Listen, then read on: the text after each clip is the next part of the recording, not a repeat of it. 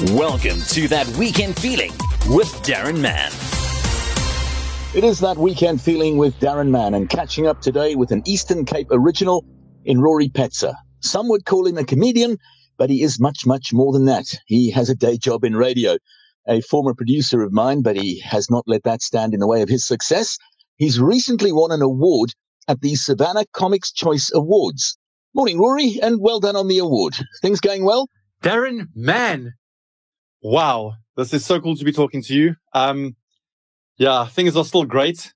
I'm currently still buzzing, and I won the award on Saturday night at about 10 o'clock, and it is now how many days later, and I'm still buzzing. Like I still have that award up on the shelf, and I look at it in the morning, I get up and go, ah, look at that. That's your award, Rory. That's your award for posting funny stuff online. That's your award for trolling people with jokes every single day, sometimes like 10 a day. So yeah, Daron, it's going really well, man. Really cool to chat to you. Now, Rory, your Comics Choice Award came in the Uplifting Comics Award. Talk us through exactly what that means. Ah, yes. So it was the Uplifting Comedic Content Award, and it was a category sponsored by Lift Airline. And basically, it was for comedic content that is uplifting. And funnily enough, the video that was chosen was one where I spoke about, about being in Durban in 2022 or being in South Africa in 2022. And I basically spoke about all our problems. So it was basically, um, first dates, questions on first dates. So you wouldn't ask things like, uh, do you want babies? Do you want to get married one day? What do you do for a living? You rather ask the important stuff, like, do you have a Jojo tank? Do you have solar panels? Do you have a Checkers extra savings card? Does your family own a petrol station? So the fact that that was uplifting makes me happy because as South Africans, we find it uplifting when we joke about our problems. I don't know if any other countries do that, but when like load shedding trends, for instance, or stage eight trends, um, the trending thing on Twitter won't be the press release from Eskom. It's always a joke posted by a comedian or someone about stage eight. So yeah, I love the fact that we can turn our problems. We have a lot of them in South Africa right now. We can turn our problems into uplifting comedic content. And the fact that I did that and won an award for it makes me really, really, really happy. Tell us about the process. Who nominated you? What body of work of yours was entered or submitted? I think I read somewhere that you actually only heard of your nomination for the award while watching television. Yes, so you would have seen it on TV either on the DSTV ad for the category that was flighting for a few weeks, or and there's a little flex for everyone. Or you might have seen my interview on ENCA when I spoke about the awards um, the night before it happened.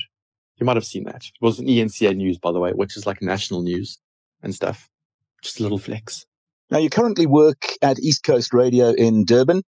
Any difficulty in juggling your two roles? And can you see it getting to a point where you will have to choose one over the other?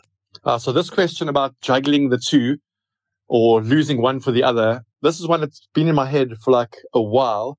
And now, especially after winning the award now, it, it's in my head again and even more, uh, prevalently. Is that a word? Prevalence? Yes, it is.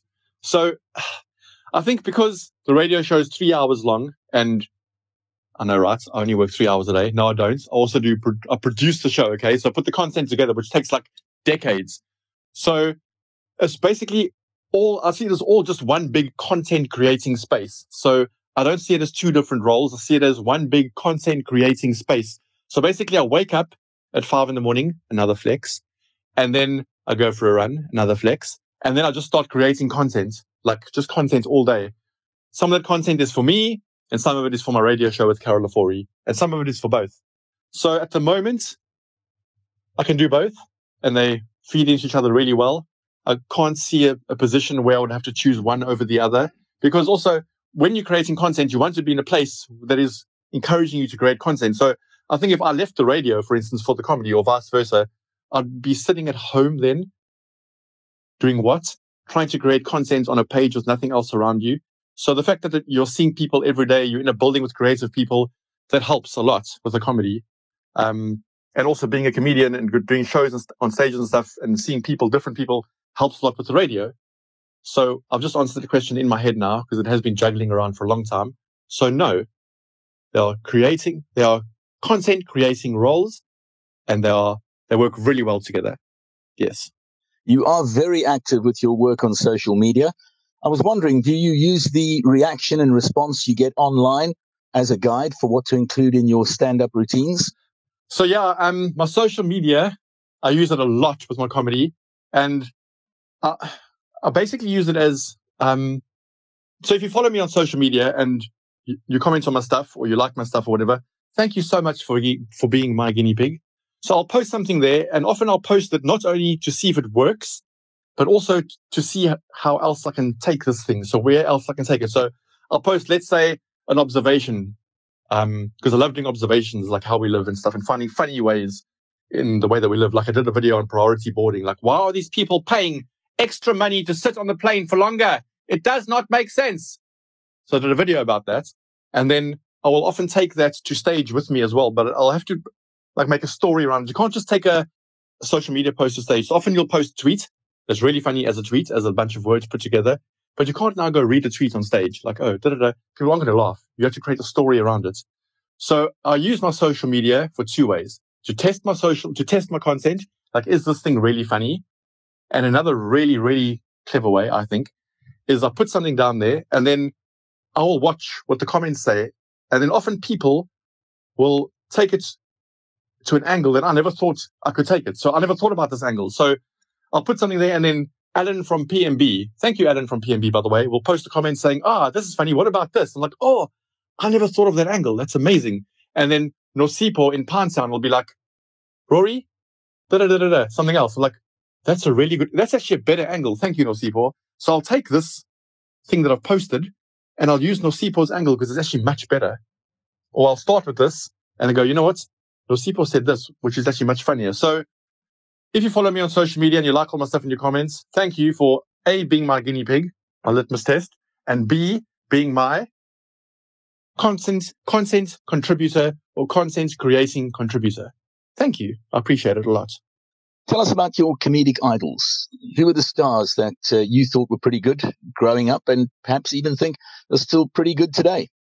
Uh, so my comedic idols, the very first one is Ricky Gervais.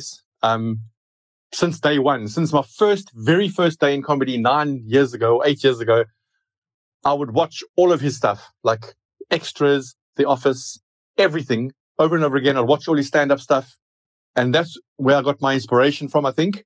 And I learned very quickly as well as a junior doing comedy that a lot of Ricky Gervais comedy doesn't work in South Africa um, with a sometimes conservative audience. So I was like, yeah, I'm going to be the next Ricky Gervais. I'm going to make jokes about this, this, this, this, and I'm going to also be like completely controversial. I'm going to say this on stage. And I would try it sometimes and I would die a death, like a death and think, why aren't people laughing? I'm like, because South Africa doesn't find that funny, Rory. So he's my comedic hero, my comedic idol. But as much as I love his content and what he does, for some reason, South African audiences mostly don't appreciate that sort of thing. And then another one, um, South African comedic hero is definitely Barry Hilton. Like I've opened for him a few times and he often contacts me. Like he always says to me whenever I see him, he goes, Rory, anytime you need help with absolutely anything, if you've got any idea in your head and you want to know how to make it funnier, how to make it better, how to make it bigger, please just phone me. Like, don't hesitate. Just phone me. I'm, yeah, I will help you. So that was really cool. Like, I always saw Barry Hilton when I was younger as like this, um, this big comedic idol thing. Like, you can't, like, this is just this guy I'm never going to meet. I'm never going to see. Like, I'll just see him on a stage and on, back in those days on DVDs. And now, like, basically, oh, so the one day I was driving home from work and my phone was ringing and it was Barry Hilton. I'm like, is Barry Hilton pocket dialing? What's going on here? And I was like, how's it, Baz? What's up? Like all nervous. And then he was like, Rory, man, I'm just phoning to tell you I've been watching your content on social media and it's bloody good, man. I'm really loving how you're putting stuff together. Your videos are really good. I'm loving the content. Are you writing that stuff? So I was still like, uh, uh this is Barry Hilton. Uh, uh, uh, yes, I am. He goes, just keep it up, man. It's really good.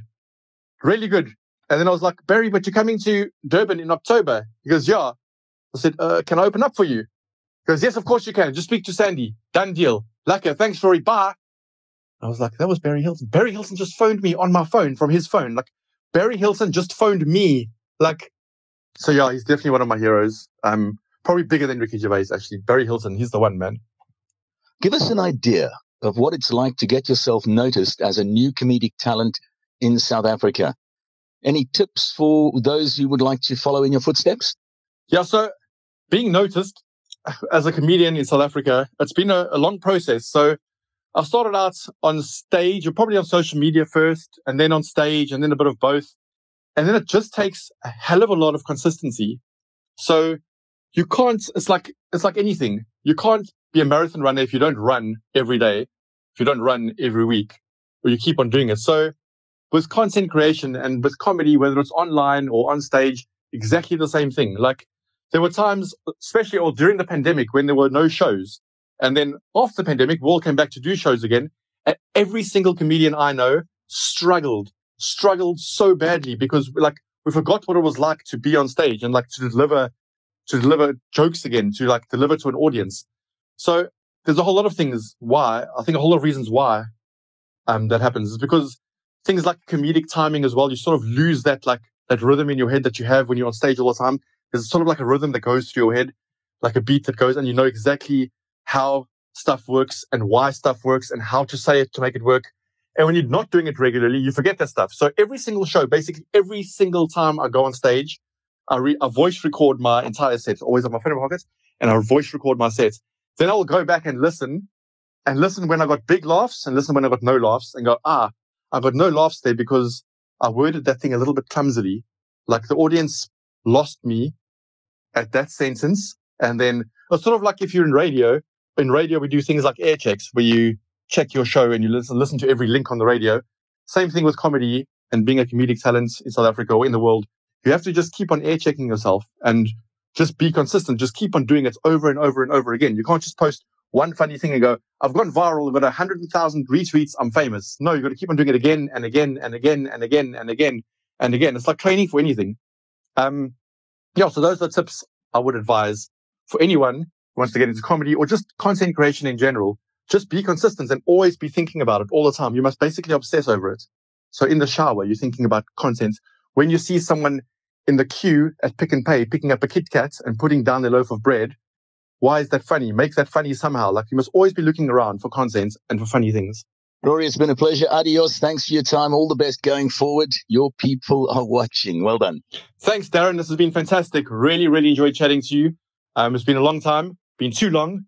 Really great chat. And then Eastern Cape, as we speak right now, like literally as we speak now, not tomorrow, as we speak right now, I'm busy arranging, organizing shows in the Eastern Cape, which hopefully will be very, very soon. So please watch my socials. If you're not watching my socials, where have you been? It's Rory Petzer at Rory Petzer, P-E-T-Z-E-R. Just find me everywhere and follow me and then look at my socials and I'll put posters up and stuff and then you can come watch me and we can meet and like have a fun time and everything. Okay. Because I miss you guys. I miss Eastern Cape a hell of a lot, man.